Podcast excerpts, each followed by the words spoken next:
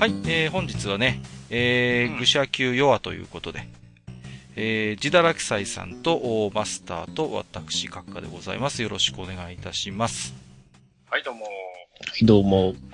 えー、なんですか、えー、今回はね、えっ、ー、と、愚者級弱当てということで、えっ、ー、と、2本、置き手紙頂戴しておりますので、えー、こちらをね、紹介していきたいと思ってるんですけれども、まあ、えー、2本ともですね、えっ、ー、と、要はあの、19回ですね。あの、はいはい、九段のアニメの、えー、あれですな。あれの感想会を聞いてということでいただいておりますので、うん、えー、まあね、えー、この2本をご紹介していきたいと思いますよ。じゃあ、えー、Gmail でいただいてますので、えー、いつものようにマスターからご紹介していただいてもよろしいでしょうか。はい、よござんす。じゃあ読んでいきましょう。はい。えー、まずは、ヘビレオさん、ありがとうございます。えー、こんばんは。ケモフレ2は以前置き手紙した通り、オンエア前から絶対見ない宣言をしていたのですが、なんだかんだ普通に盛り上がって苦々しく思うんだろうなと思っていたら、まさかの惨状で嬉しい悲鳴ならぬ悲しい安堵を得ているヘビレオです。えー、見てないんで内容のことは話せませんが、弱手な声優さんの話題に声豚として少し。声豚。声豚。はい。えー、カバンちゃんの内田彩さんがオープニングのユニット、えー、動物ビスケッツ &PPP でいいのかな、うん、に、えー、参加していないのは、パペプか、はい、に参加していないのは、単に声優のグレードというか、ギャラやスケジュールの兼ね合いでしょう。うんえー、このユニットは、ケモフレ一期の福原プロデューサーが移動動物園のように全国を回りたいという構想を持って作ったそうなので、うんえー、最近の声優さんはアニメの PR イベントで全国飛び回ることになるため、ヒロインが名前も知らない都心人でサブキャラを豪華売れっ子声優陣が固めることが多くなったのもこのためです。うん、これはまあ最近のアニメでは普通のことなので他意はないと思います。なんかの歌番組に出演していた時は内田彩さんも一緒に出演して歌っておられましたし、でも、ケモフレ2でのアラフェネに関しては、えー、新井さんとフェネックね、はい、に関しては、えー、この2人、八百万の親会社であるジャストプロの所属なので、うん、えー、フェネックの人は今は移籍しちゃいましたが、ということですが、はい。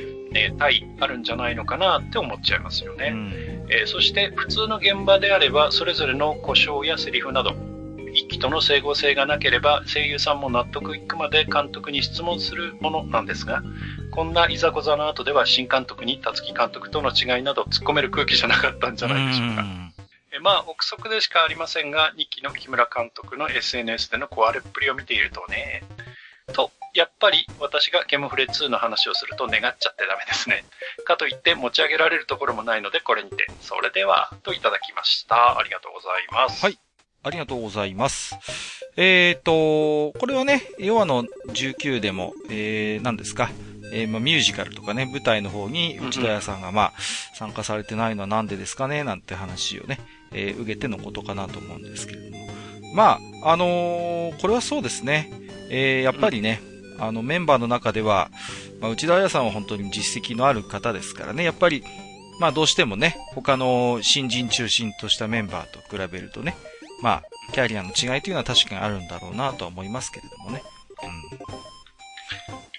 うん。あのー、まあ声優さんがね、その、やっぱ自分の演技をする上で、まあ、スタッフさんと詰めるっていうのは、まあよく言われることなんですよね。うん。で、まあ、通に考えればやっぱりね、そういうことをやっぱり、ある程度煮詰めた上で、あの、演じるというのが、まあ、普通のアニメの作り方だとは思うんですけれどもね。うん。で、まあなんかインタビューとか聞いてますとね、そういうことはまあ、やってますっていうことは、今回のね、ケムフレ2出演の声優陣もおっしゃってはいるんですよ。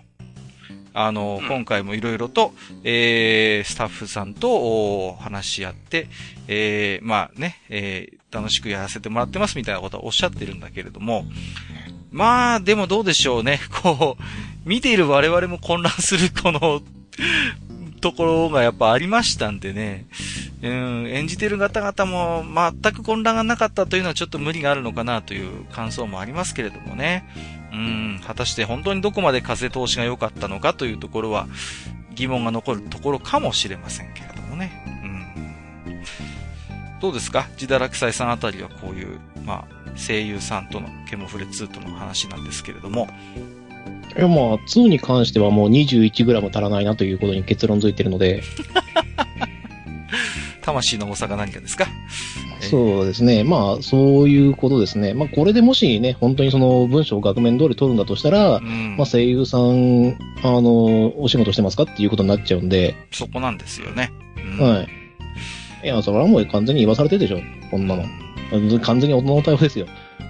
普通に考えれば、ね、あれで、あれ、あれで作品って自分の作品なんて言えないでしょ。うん。だからその、やっぱりなんていうのかな、こう、彼女たちにとってみれば、やっぱり自分たちが認知されて、まあ、こう世に出ることができた非常にこう、思い入れのある作品なわけじゃないですか。まあ特にね、無印組から引き続き参加されてる方にとってみればそうですよ。で、そういうやっぱり作品に対して特別な思いがあるんだけれども、なんかそういうものをね、こう、ストレートに表現できないと言いますか、うーん、いろいろとね、もしかしたら疑問が残る中でや、演じざるを得なかったのかなという空気は感じてしまいますよね。特に、まあ、マスターもおっしゃってましたけど、新井さんやフェネックの声に関して言えば、本当に同じ人が担当してるのかなって思うぐらいの違いがありましたんでね、実際ね。うん。マスターはです、どうですか、このあたり。ああ、内田彩さんって三崎ゆりやの声やった人か。で、調べてたんかい。うん。はい。はいはいはいはい。いや、あのー、正直、あまり存じない声優さんなんで。うん、ああ、なるほどね。はいはいはい、はい。どんな声をや、いや、その、うんうん、いや、変な言い方だけど、その他のね、はい、あの、声優さんと比べてちょっと格が違う的なお話なのかなと思って聞いたので、今ちょろっと調べてたんですけど。はいはいはい。まあなんかね、インタビューなんか見てると、やっぱり皆さんの、こう、新人さんとかキャリアの浅い声優さんにとってみれば、あのー、頼れるお姉さん的なポジションであったみたいですけれどもね、いろいろとアドアドバイスも含めてね。ラブライブに出てたんですか？はいはいはいはい。あじゃあまあ、それが出世作って感じなんですかね。うん。一般的にはそうかもしれないですね。ねうん。なるほど、なるほど。いやうん、どうなのかな。その、それで、ギャラって変わっちゃうもんなのかな。うん、いや、その辺はちょっと僕わかりませんけどね。あ、はい。ある程度でもやっぱりその、あのー、まあ、私の世界でもそうなんですけど、やっぱ事務所の方でやっぱランクって大体つけられると言いますか、あるんですよね。うん。だから、それはおのずとやっぱり差はあるんだと思いますよ、そこはね。うん。なるほどね。あの、一覧表みたいなのがあるんですよ。で、まあ、あんまり詳細は明かせないんですけども、まあ、こ、大体、この人にこういうことをお願いするといくらですよっていうのがこう、まあ、あなるほど。はい、資料としては出てきますね。各事務所から。うん。いや、別にあの、皮肉とかそういうのではなくて、うんうん、本当にわからないので今ちょっとね、はい。あの、調べたんですけど。ええ。どなと思いました。うん。それにしてもあの、フェネックってなんであんなにエロいんですかね？あ、そうですか？なんか変なエロさない？フェネックって。うーん。あの、造形というか。ああ。まあ、声も含めてなのかもしれないけど。まあね、その、なんていうの？狐に近い生き物なんですっけ？なんかこう、うん、まあね、メギツネ。でっかい狐って感じですよね。メギツネっぽい、こう、なんか、ね、まあ印象があるっちゃあるのかな。うん。あの、なんかおっとりとした雰囲気も含めてなんかあるんじゃないですか、そういうところは、もしかしたらね。すいません、全然本、本筋と書けないですね。いえいえいえ、まあね、まあ、ヘビレオさん自身もね、あの、本編は全くご覧になってないということでしたのでね、まあ、あんまり中身について突っ込んだ話はできませんけれども、ただ、どうでしょうね、うーん、まあ、どちらかというと、というかまあ、かなりそうですけども、まあ、あの、キャストの数はものすごく多いアニメじゃないですか。やっぱりね。うん、演じてる、まあ、参加されて声優さん自身はものすごくたくさん参加されてますのでね。うん。ですから、やっぱりね、うん、どこまで、あの、現場としてね、こう、納得のいく仕事ができたのかなっていうことを考えると、ちょっとその影響がまあ、うん、大きいアニメにはなっているのかなと思いますんでね。うん。まあ、いろいろ気になるところではありましたけれどもね。はい。まあ、そんなところでしょうかね。うん。はい。まあね、あのー、まあ、ケモフレ2に出た声優さんたちが、早く次にいい仕事が見つかることを、はい、心よりお祈りしております。そうですね。はい、まあ、はい、監督さんとかがね、自分の作品、ツイッターのプロフィールでさ、獣フレンズ2入れてない一方でさ、その多くの声優さんたちがさ、獣フレンズ2で何々演じてますってプロフィールで書いてるのを見るとちょっと悲しくなったりしますけどね。うん。はい。はい、そのとこですか。だから結局これは九段の話になってしまうんですよね。扱いが難しすぎてね。うん、次行きましょう。はい。はい。えー、ヘビリオさんありがとうございました。ありがとうございました。えー、もう一方。はい。えー、ピザさん、ありがとうございます。ありがとうございます。えー、っと、はにわさん、かっかさん、ゲストさん、こんにちは。えー、愚者級4は19聞きました、うん、えー、自分が感じていたことを言葉にしてくれて大変面白かったです。えー、自分も2の終わり方はとても残念に思いました。えー、獣フレンズはこれからもメディアミックスされ話が続く物語のため、これからの主人公をキュルルにバトンタッチする演出が必要だったのはわかります。それにはカバンちゃんの言葉で、キュルルにカラカルにサーバル、いいチームだと思うと言わせるのが自然なのもわかります。しかし、えー、その後の夕日の中で、私たちもそうだったかな？の間に、あ、間に、あ、問いか、ごめんごめん。はい、私たちもそうだったかな？の問いに、えー、うまく反応できないサーバル。そして、また会おうね、サーバルの言葉に、うん、約束だよ、カバンちゃんと笑顔の後、えー、一粒の涙を流すも意に介さず走り去るサーバル。このシーンを最初見た時は、え、サーバルちゃんには記憶がないんだもんな、辛いシーンだなって思ったぐらいなんですが、後に一期一話を見返してはっと気がつきました。え、そこでは、サーバルちゃんがカバンちゃんを見送るシーンであり、えー、今度会った時はサーバルちゃんと呼んでね、もうお友達だからと言い、えー、2期12話でカバンちゃんがサーバルと呼び捨てにするのは、この一期の言葉をもう一度言ってほしいからではないかと考えてしまい、悔しい思いでいっぱいになりました。えー、自分が本当に見たかったのは、ケムフレ2でも食べないでくださいと、相も変わらずじゃれ合う二人だった。えー、ただ、それだけ見せてくれたら本作でも全然良かったのにな、と振り返り思います。しかも、思えば、ここだけ本当に演出が丁寧なんですよね。え、2期主目的のキュルルのおうち問題が唐突に解決してしまうのもあって、本当に同じ人が脚本を書いているのであれば、もっとキュルルの成長にスポットを当ててほしかったものです。いやー、語りました。きっと自分以外にも熱いお便りがたくさん来ているでしょうから、話が被るようなら全没でお願いします。けれど、問題作をちゃんと取り上げ、見た感想を忌憚なく話されている愚者級は本当に素晴らしいです。これからも応援しています。えー、話は変わるのですが、最近自分が好きな漫画家さんの複製原画を、えー、漫画のページを指定して受注生産で販売されるという記事を見て、うん、これは買わねばと思ったものの、どのページにしたものか大変迷ってます。そこで気になったのですが、書店を営み製本事情にも詳しい閣下さんならきっと複製原画のコレクションがあるのではと勝手ながら思ってしまったので、もし話のネタになるようならどこかで語ってもらえないでしょうか。あれはただの印刷物だよ と一刀両断な話になってしまっても構いません。ではではといただきました。ありがとうございます。はい、ありがとうございます。えー、前半部分は、えー、先ほど同様、えー、獣フレンズ2の、まあ、感想を受けての、えー、置き手紙ということだったんですけれども、うん。やっぱりね、12話のその、サーバルとカバンちゃんの会話をね、どう考えるかというところで、えー、ピダさんは、えー、1期1話とそこをね、えー、ちょっとこう対比してみて、えー、やはりちょっとこう悔しい思いだったというところなんですよね。うん。まあ、これはね、あの、19回でも話しましたけれども、サーバルとカバンちゃんのその、決着っていうのは、つける必要なかったんじゃないかなっていう思いが、やっぱり今でもありましてね。果たしてあのシーンは本当に必要だったのかなっていうのは未だに疑問ではあるんですよね。うん。だからその、なん、なんとも言えないこう唐突感がやっぱり否めないというか、その、今回に関して言えばだってカバンちゃんとサーバルのその、まあ、なんていうのかな、二人の間にあったエピソードって、まあそんなに多くないじゃないですか。で、まあ、カバンちゃんにはなんか、おそらくいろんな歴史があったんでしょうね。その、ケアマのフレンズ2での描写を見るにね。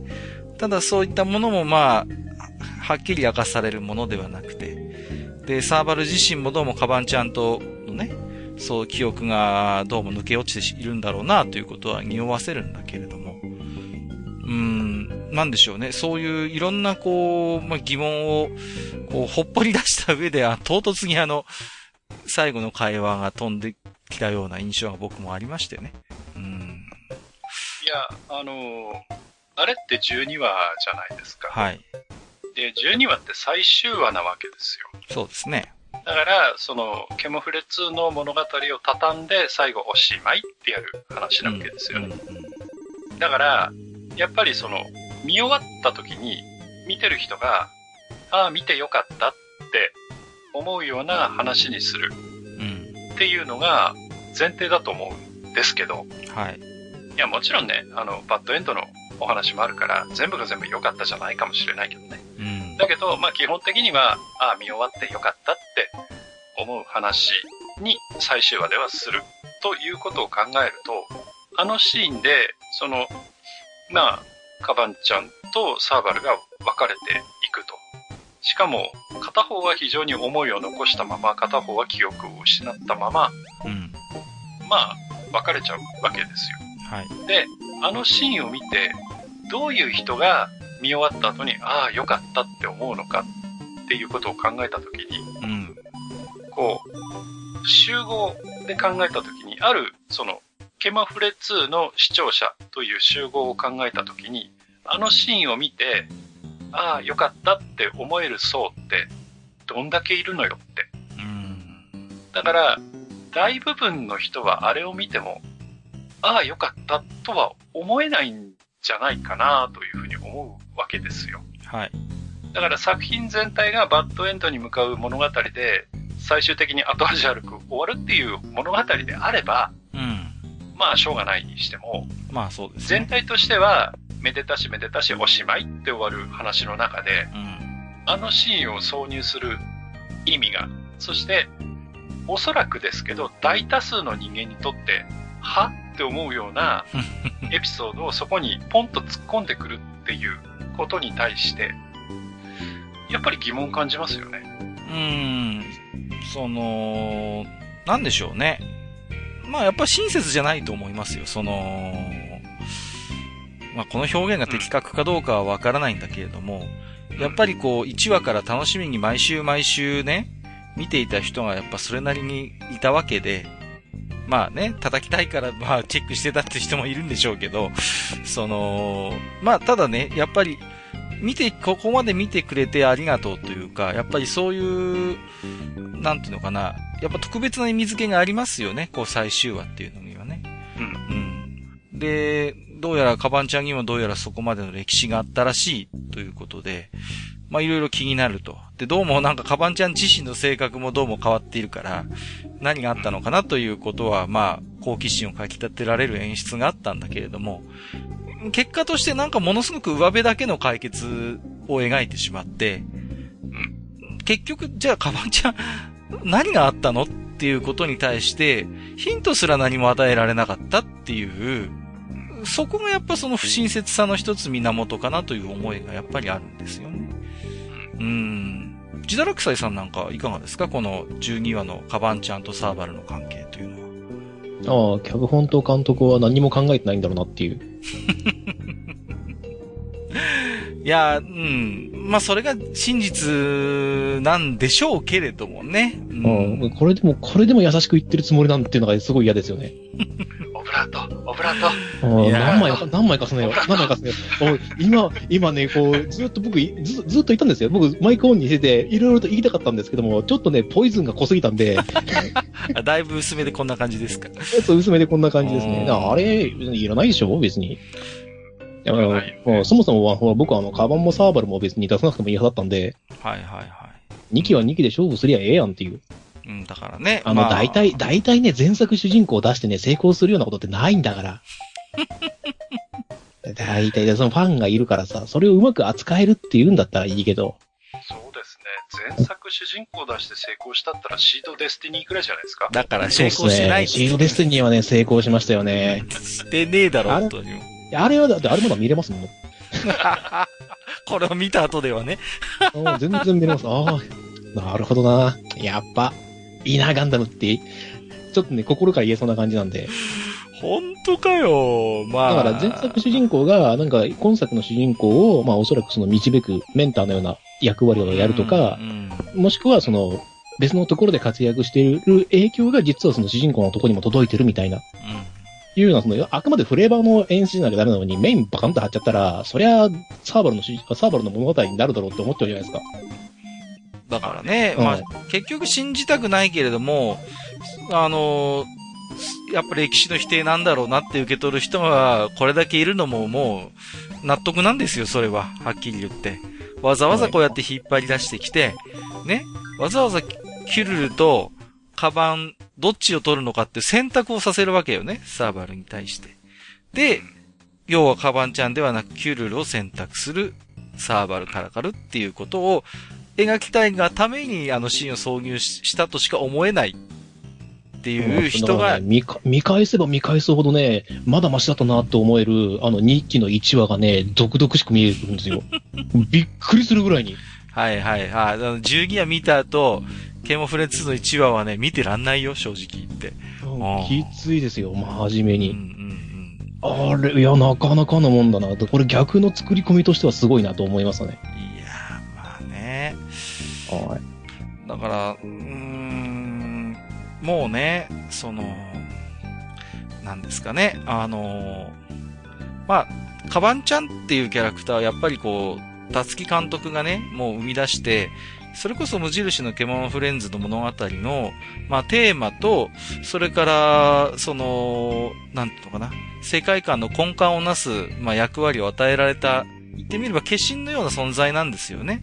うんうんうん。で、まあ、言ってみればそういう推進力を持ったキャラクターの造形だけこう、まあ、造形も全然違うんだけれども、結局そういう、なんていうのかな、キャラクターのバックボーンを全く無視した形で今回出してしまったから、まさにその、仏作って魂入れずの状態なんですよね。なんとうん、で、で、しかもあの、比較的焼き直し感が強いですよね。第1話からちゃんと見ると。そうそうそうそうあの、1話なんで。だとしたらもっとなんか違う味付けでやればいいのになっていうふうにやっぱ思っちゃうんですよね。うん似てるようでもちょっと違うよっていうメンタリティとか、その何、目的が違うよっていう。だからそういうね、うん、まあ、そういう明確なコンセプトがあるんだったらいいんだけれども、まあ10人が見て9人はそんなのねえって分かっちゃう作りだったわけだからさ。そうそう。で、もうね、キュルルに関しても、あの、お家に帰りたいってなったら、ちゃんとそこを主軸に話を持つきゃよかっただけの話なんで。だから、まあそこも中途半端ですよね。うん、そうそう。ねえ。まあ。うん。いろいろと考えちゃいますけどね。でまあ、あれ、あんまりにもこう、ちょっとね、あの、悪が濃すぎるんで、ちょっと手直しっていうかなんだろう、自分の中でこう、再構築もしづらいっていう。いやだからどうなんですかね。まあ、結局この獣フレンズプロジェクトは今後もね、様々なメディアで多角的に展開される予定にはなっているんだけれども、うーん、まあ、このはどういう扱いになるんですかね。なかったことにするなかったことにするしかないんじゃないですか。だ本当の、だからもうなんかあれですよね。こう、物語なきキャラクタービジネス的な形しかもう生き残る作はないと思うんですよ。あそうですね。キャラクターだけをこう、そう、そう。本当に、だからシンプルに、だから本当ビックリマンシールじゃないけど、もうキャラクターを集めるみたいな、そういうもう路線しかちょっと選択肢としては残ってないかなっていう気はするんですよ。うん。なんでしたっけ？パビリオンでしたっけ？もうああいうか、あれだってまあ、集めるのがもう、そのものがもうゲームの目的じゃないですか。だからそういう物語性を極力排した、ひたすらにこうキャラクターの可愛さをめでるという形しか残らなかった、残せなかったっていうことが言えるのかなと思うんですよね。結果としてはね。うん、しかもそれもどちらかというと、あの、一気の遺産をどうにか、こうにか食べたいなっていう、うん。うん。あの、ね、相当な悪抜きをした結果の感想ですからね、これも。うん。いや、だからまあ、仮にですよ、この獣フレンズのそういうキャラクターたちが、まあ、ポケモンのようにね、長い、こう、長く人々に愛される、まあ、コンテンツに仮になったとして、我々年寄りがですよ、いや昔ね、実は獣フレンズにアニメがあってさ、っていう話をした時にさ、またまた、みたいな、そんな重い話あるわけないじゃん、みたいな。そういうことが起こりうるかもしれませんけどね、将来的にね。そんな。そこまで残残らん、ないんじゃないかな。まあね、そうですね。だってこんな、ねえ、うん、ねえ、地獄の釜の蓋を当てるような行為をしてしまった、まあね。ですよ。でもここから先何やっても大丈夫だっていうのはありますけどね。まあもう、ね。3だったら。うん。あと、えー、最後にちょっと複製原画のね、話も、えー、触れていらっしゃるので、はい、私はね、あんま、あのー、複製原画は、そんな別に、あの、コレクションとかしてないですよ。あの、たまにね、書店にいるとわかるんですけど、プロモーションで出版社からもらったりすることはあるんですけどね、飾ってくださいとかって言ってね。あ、なるほど、なるほど、うん。個人的にもらうことってあんま集めたりすることってないんですけど、あの、複製原画ってね、まあ、いろんなパターンがあるんですけど、あのー、個人的にはね、その、なんていうのかな。雑誌に載っている、その、まあ、カットを引き伸ばしたようなものっていうのにあんまり興味がなくて、個人的には。まあ、中にはあるんですよ。それだけでも十分絵になる、あの、緻密な、えー、小回り、あの、カットをかける漫画家さんもいますよね。松本太陽さんとか、あとは、誰です江口久志さんとかもそうなのかな？